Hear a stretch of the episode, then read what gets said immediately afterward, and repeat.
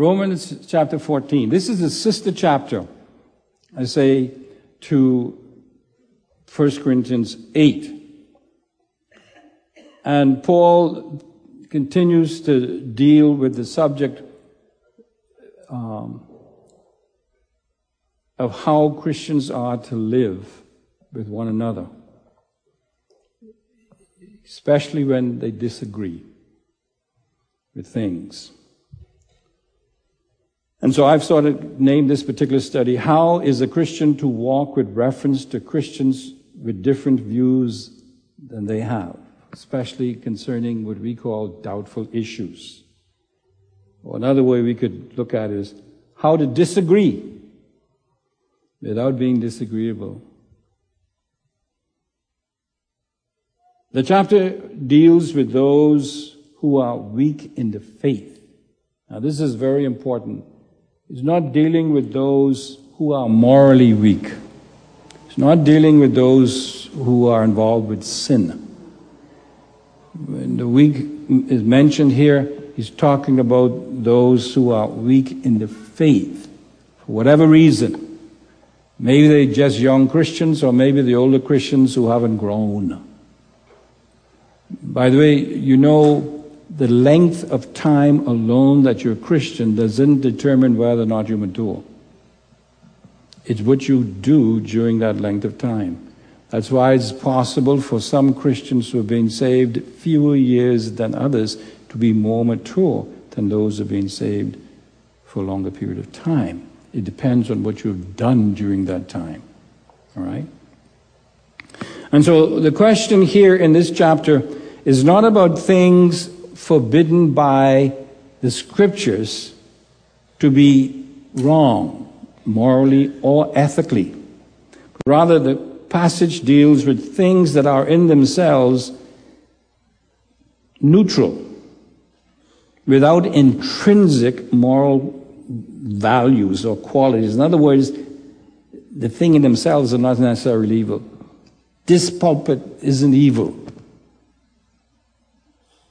But if I take this pulpit up and bang you in your head with it, I'm using it for an evil purpose, right? You see what I'm saying? So just because I take this pulpit up and beat Alan on the head with it, doesn't mean that all pulpits are evil. It might mean all Alan Lee is evil, but not all pulpits. You understand? So he's thing, talking about things that are in themselves neutral. People call it amoral. All right?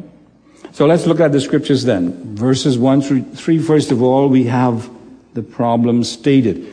And it begins by giving us a command. Here's a command to be obeyed. Accept him whose faith is weak without passing on disputable matters. That's my way my version puts it.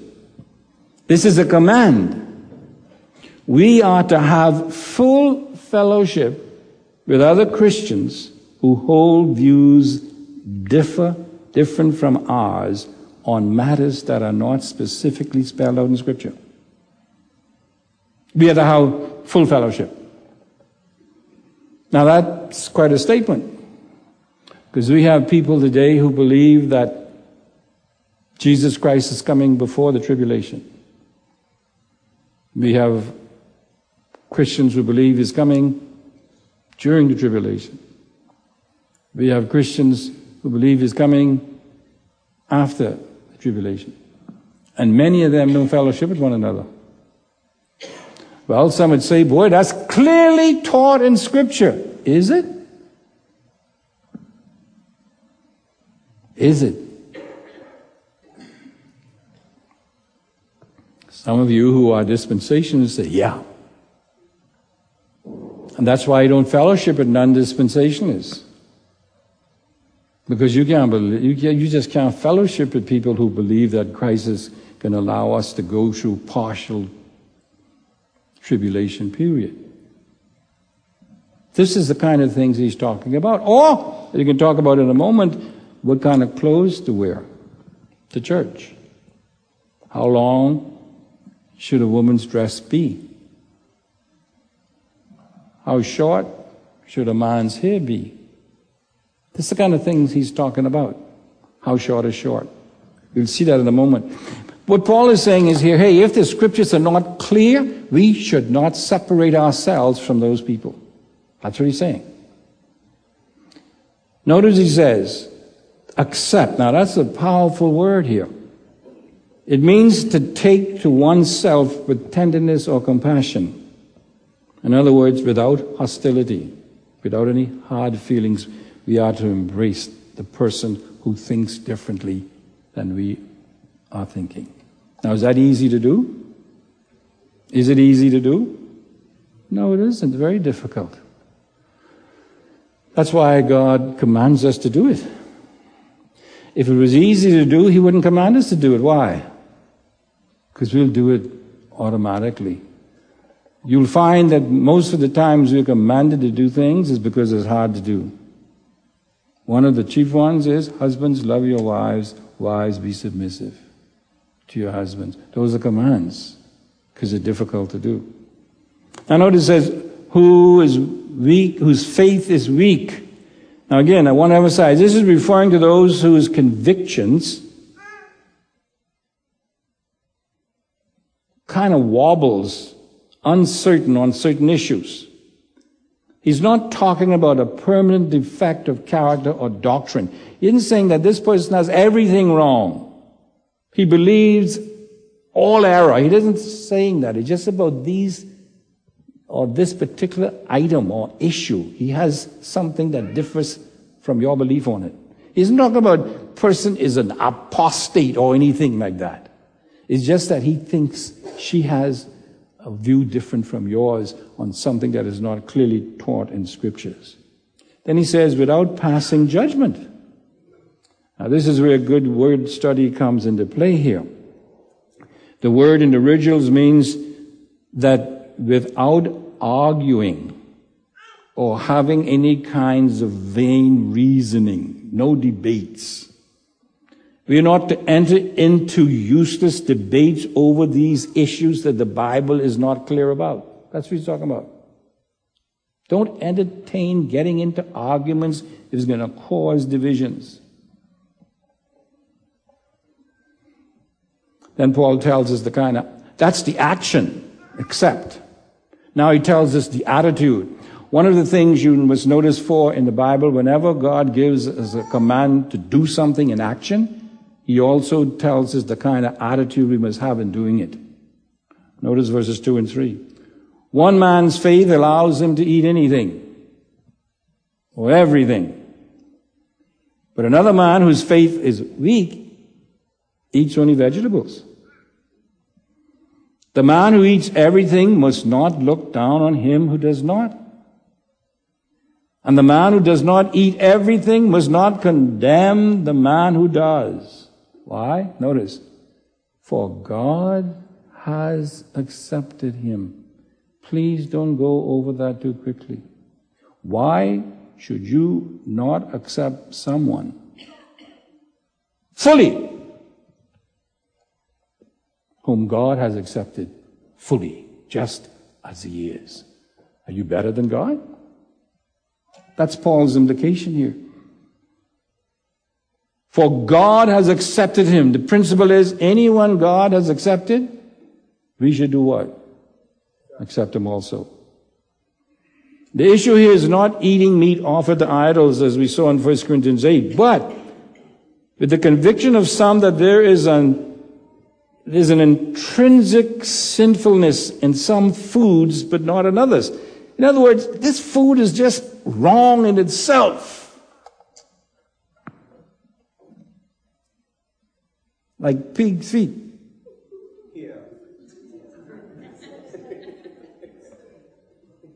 See? That's just wrong.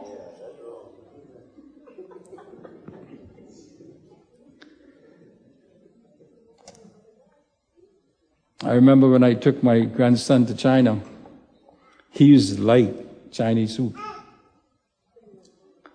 But then we went to the market, and this section of the market was called uh, items for soup. items. They had some of the biggest cockroaches ever seen. Spiders. You, I mean, and all of them live, you know. These things ain't dead. Solly Kinimi said, Grandpa, I will never eat Chinese soup again. I guess you all not gonna eat it now either, but so he's talking about the idea that this food is just wrong. There's something intrinsically wrong with this. So Paul is saying believers of either persuasion, either side, are not to disrespect, to reject, or condemn the one who has a different view. If the scripture doesn't condemn it.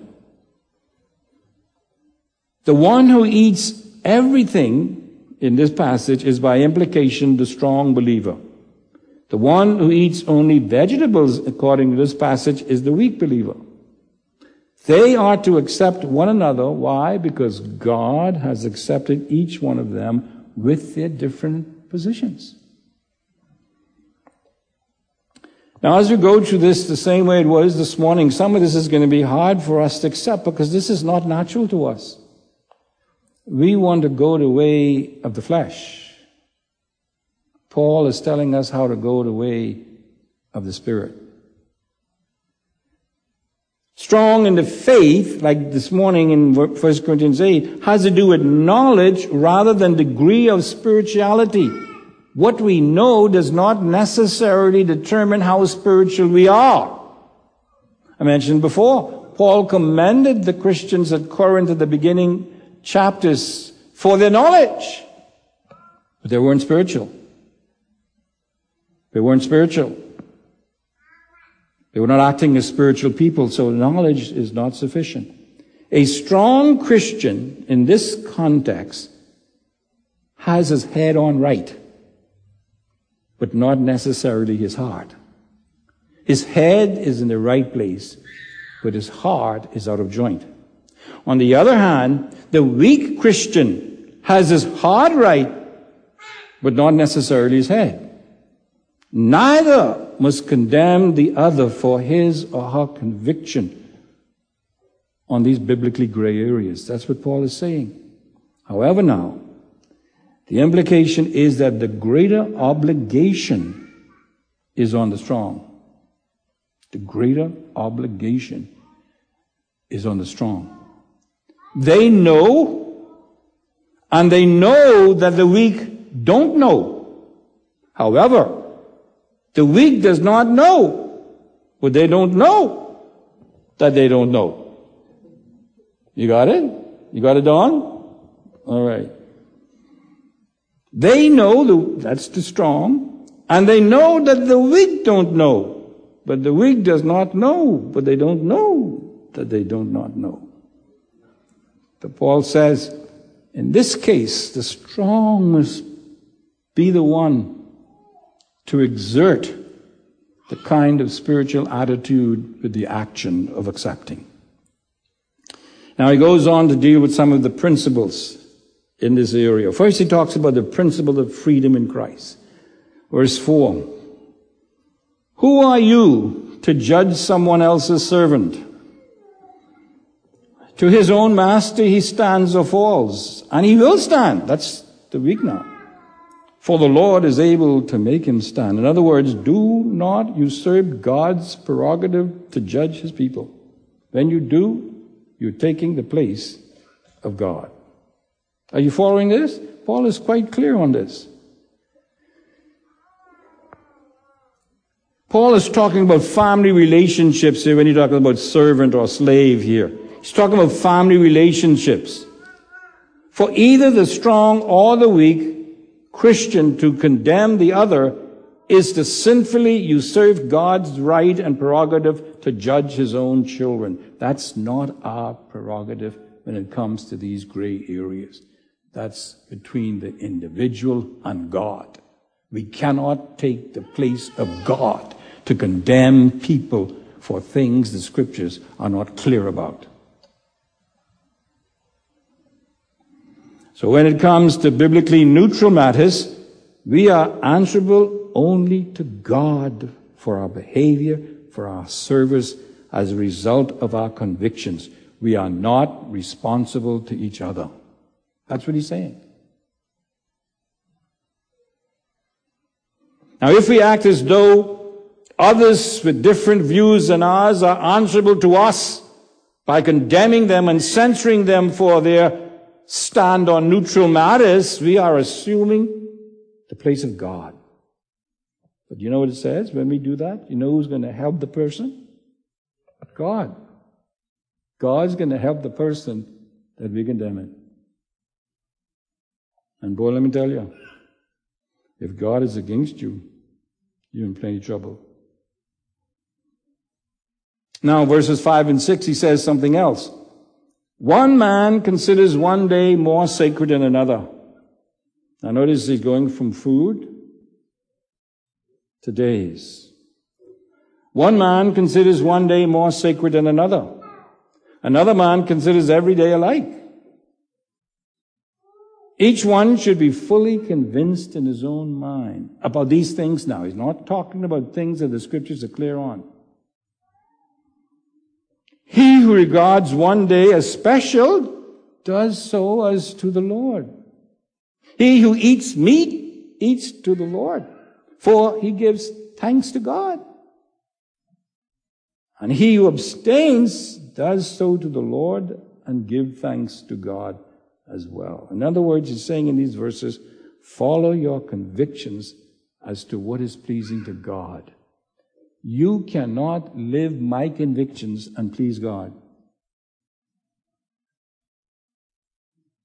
In other words, if you're only going to do what I convince you to do, even though you are not fully persuaded in your own mind, it is sin. I cannot live your convictions. That's what Paul is talking about here. Follow your convictions as what is pleasing to God, but don't condemn the others who are doing the same thing. That's where the sin comes in. Now look at the phrase fully convinced in his own mind. Now there's a lot here. You know, if we had a long time for Bible study, word study, it, this is, this is a rich study here fully convinced in his own mind. Notice word, Fully convinced, absolutely, thoroughly. It carries the idea of leaving no room for the least hesitation. No doubt. We arrive at a conclusion as before the Lord and followed through with it as to the Lord, giving us that conviction.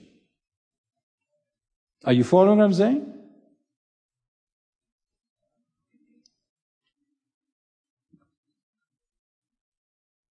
That's why I've used this illustration before. Some people have a problem with it, but this is what I use. If I'm encouraging somebody to do something and they tell me that, I'm sorry, but the Lord didn't tell me to do that, although I feel it's right. And that if they do this is wrong, but they tell me they believe God is telling them to do it and is not clearly spelled out in scripture. Do you know what I tell them? How can I help you to do it? Why? Because they're doing God's will as far as they're concerned. Several times people have come here who says they're going to leave Calvary Bible Church. Say, okay, Tell me why. But let me ask you one question first. Is this God's will for you? Is God telling you to leave Calvary Bible Church? They says, yes, this is God's will. God is telling me to do it. And then I shock them. I said, tell me how I can help you to get out of Calvary as quickly as possible. Why? Because if it's true and I'm trying to keep them, what am I doing? I'm fighting against God. If they're fully convinced, that's what Paul is talking about here. But you see, we don't like to do things like that. It is so clear cut, so black and white. But that's what Paul is talking about. Notice what he says. For, you notice that word for? In biblical interpretation, that gives the reason for doing something. For, because of.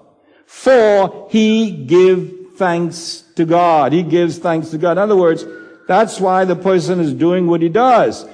To please and honor God. He's thanking God. That's the key. That's the key. He's doing it to honor God. Paul makes it clear. The next verse you can read that it is important for us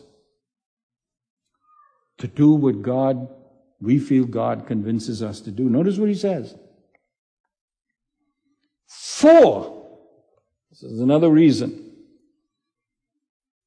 None of us lives to himself alone, and none of us dies to himself alone. He's trying to emphasize our relationship with God. He's telling us we must recognize our true relationship with God. Notice, if we live, we live to the Lord. If we die, we die to the Lord. So whether we live or die, we belong to the Lord. The idea is we don't belong to one another in these situations. For this very reason, notice now another for.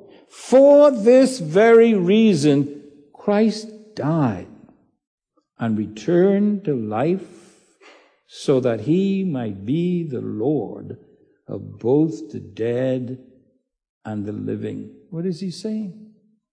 He's saying that Christ's lordship over us is attested to and guaranteed by his resurrection we are in subjection to Jesus Christ alone because of his death and his resurrection. Implication is, I didn't die for you and you didn't die for me.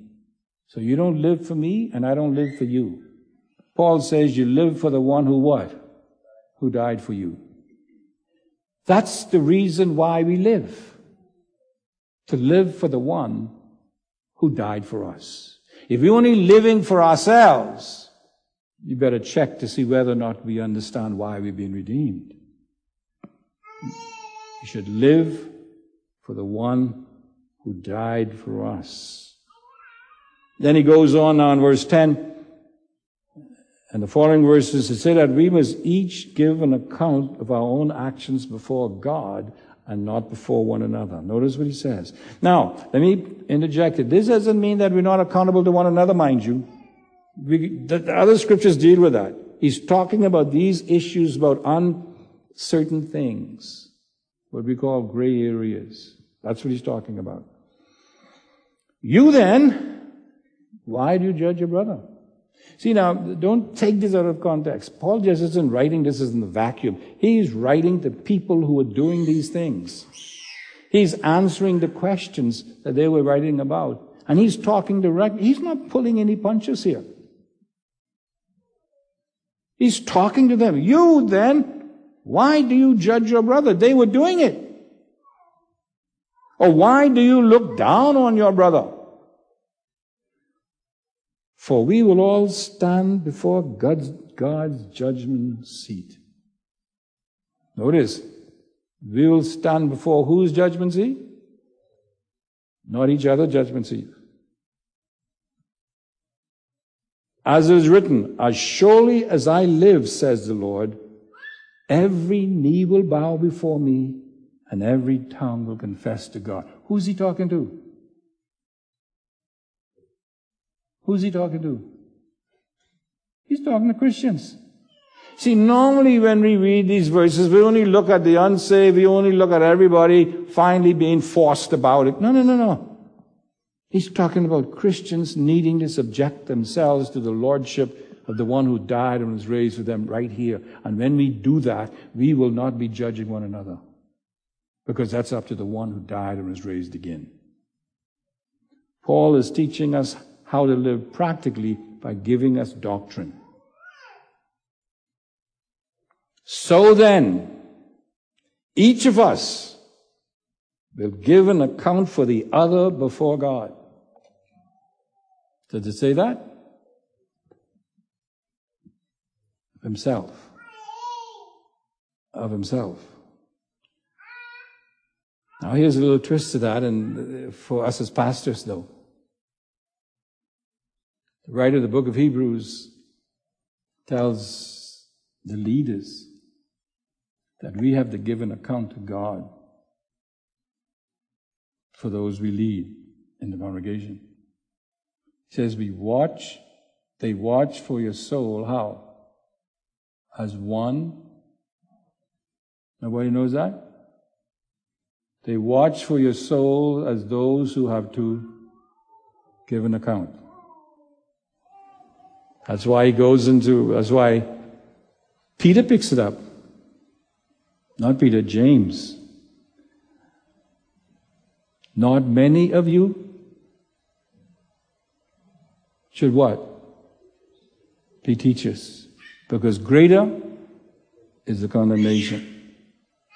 But in this context, he's saying, hey, we are not to condemn, to judge, to sit in judgment against another in areas that the scriptures are not clear on. Both the strong and the weak, when they judge each other, is wrong because only God can do this.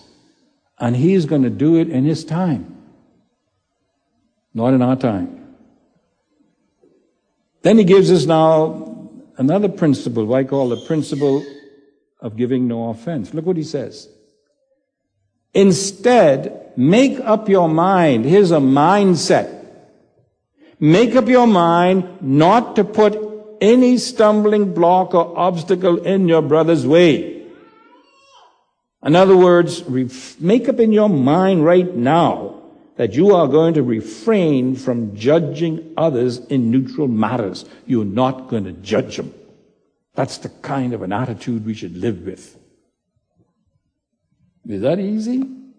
No way. I see we could get into talking about all, what does this mean?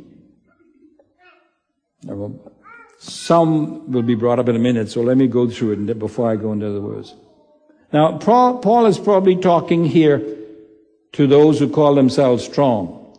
And he's commanded them to use their freedom, their knowledge, their liberty only in accord with the law of love. Don't use it arrogantly or in a boastful way. But like Paul mentioned in 1 Corinthians 8, the royal law of love. The free man is able to waive the use of his freedom. Yes, we have the freedom to do something, but we also have the freedom what? Not to do it. All right, let me get all y'all angry now. I had the freedom to drink a beer, you know. But I, have, I also have the freedom not to drink it. All of my family trying to get me drinking. drink. Every time I go to a party, they do everything in the world to try to get me there. Everything. They try to sneak it, you know, everything in the world. But you know something? If I take just one sip of a beer at a party, my testimony and reputation to all of them would go down the drain. Now, I could drink it, wouldn't do anything else except cause my face to get red.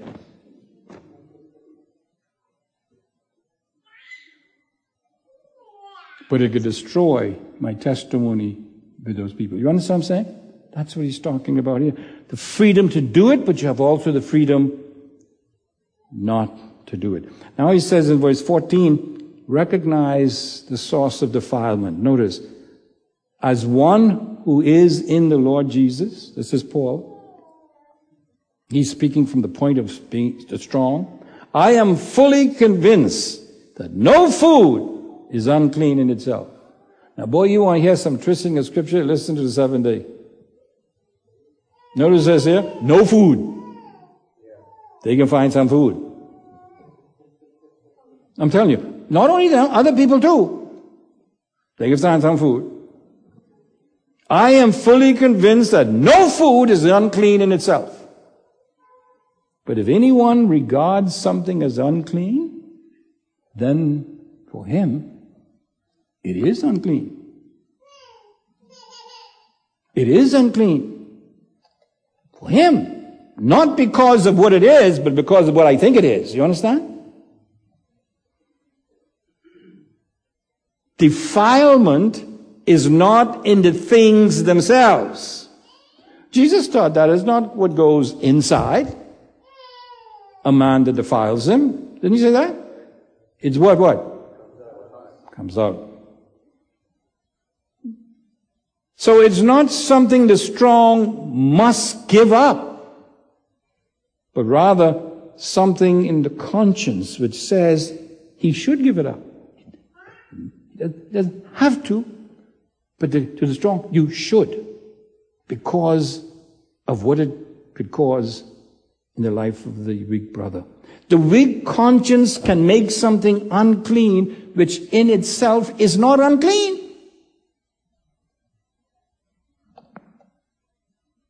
So what does Paul say? Relinquish your rights. Give them up. You have a right to give up your rights. And so he says in verse 15, walk in love, not arrogance. Listen to him. If your brother is distressed because of what you eat, you are no longer acting in what? In love. You're acting with arrogance. Do not by your eating destroy your brother for whom Christ died. There's that word again, the idea of destroying. Doesn't mean sending to hell. He's talking about Christians. He's talking about destroying his lifestyle as a Christian, his witness, his testimony for Christ. That's what he says in verse 16. Don't destroy your testimony. Notice, do not allow what you consider good to be spoken of as evil. Watch your testimony. Don't destroy the unity of the Spirit. Verse 17. For the kingdom of God. That is a wonderful verse.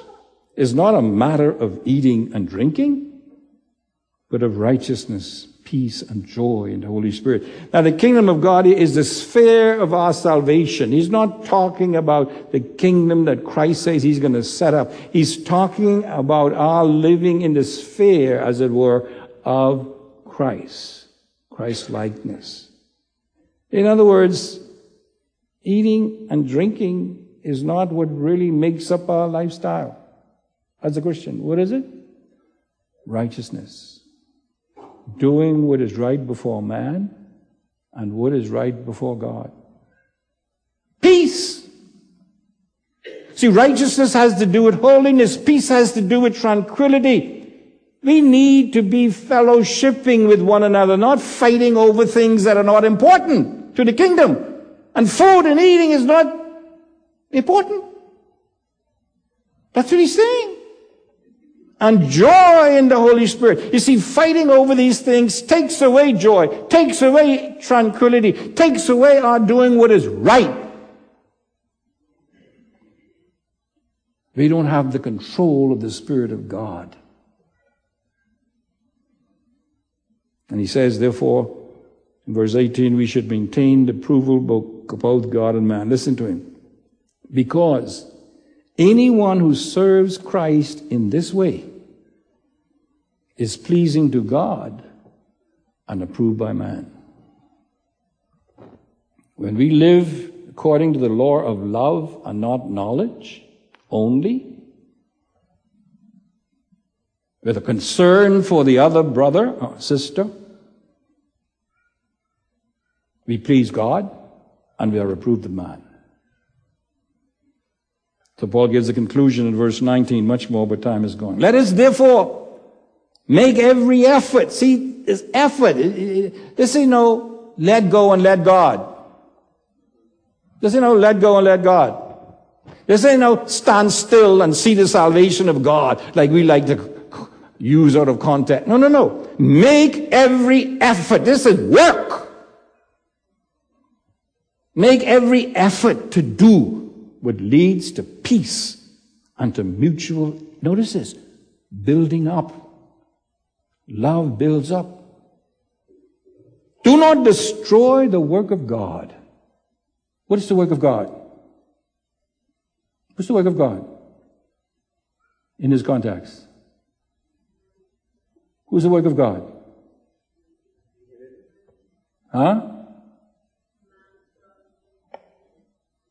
What did you say? All right? No, the work of God is you and me.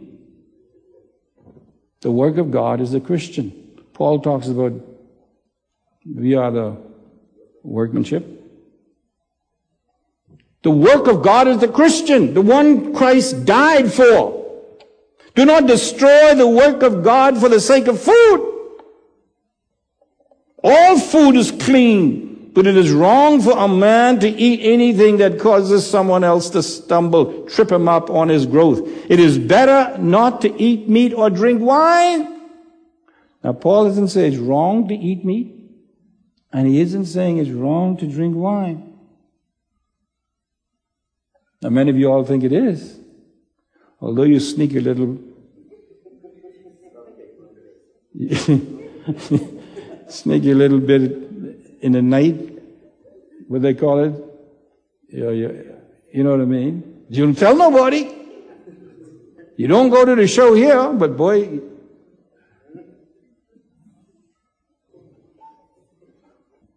It is better not to eat meat or drink wine or to do anything else that will cause your brother to fail. Here is the primary concern the growth, the spiritual growth of our brothers and sisters. Not to prove that I know more than you. So, whatever you believe about these things, keep between yourself and God.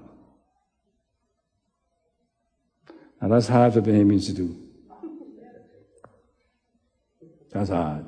Because boy, if I believe something, I want everybody to know that. Blessed is the man who does not condemn himself by what he approves. Did you get that? This is good for me. I'm going to do it even though I'm going to stumble that Christian over there. I condemn myself by that which I approve. The freedom of the strong is affirmed. The need to give up his convictions about his freedom, but he is to refrain from exercising it when it is detrimental to others. The happiness of the strong is knowing that he has freedom, not exercising that freedom. Do You understand that? The happiness, the joy of the strong is knowing that I am free. The joy is not in exercising it. Because the best thing may not to be is not to exercise it. Verse 23. The man who doubts is condemned if he eats. Now, in the context, it means if he eats because he's persuaded by the strong person. Because his eating is not from faith. Actually, it means that the eating is not from his faith. The eating is from the strong man's faith. You understand what I'm saying? Trying to live the conviction of somebody else. And everything that does not come from faith is sin. Now, faith is believing the word and obeying the word. That's it. Then verse 1 We who are strong ought to bear the failings of the weak and not to please ourselves. Wow! The strength of a strong man is being weak for the weak man. Isn't that something? Now, when I say being weak, it's like Paul, all things, so that's what he's talking about. Each of us should please his neighbor for his good. Notice now, to build him up. Build him up. Not to puff up ourselves with knowledge that I can do anything I want, I don't care. For even Christ did not please himself as is written, the insults of those who insult you have fallen on me. And he didn't retaliate. So Paul gives us a strong admonition here, along with 1 Corinthians 8, that the royal law of love towards our brothers and sisters should be the bottom line attitude in our relationship to them. Stop arguing and fighting over things that don't matter in the kingdom. Seek for righteousness. Seek for peace. Seek for joy. Seek a way to demonstrate your love for your brothers and sisters. In that way, Paul says, we please God and we have the approval of man. As someone once said, Selah, think and act on these things. The Lord bless you. We're finished.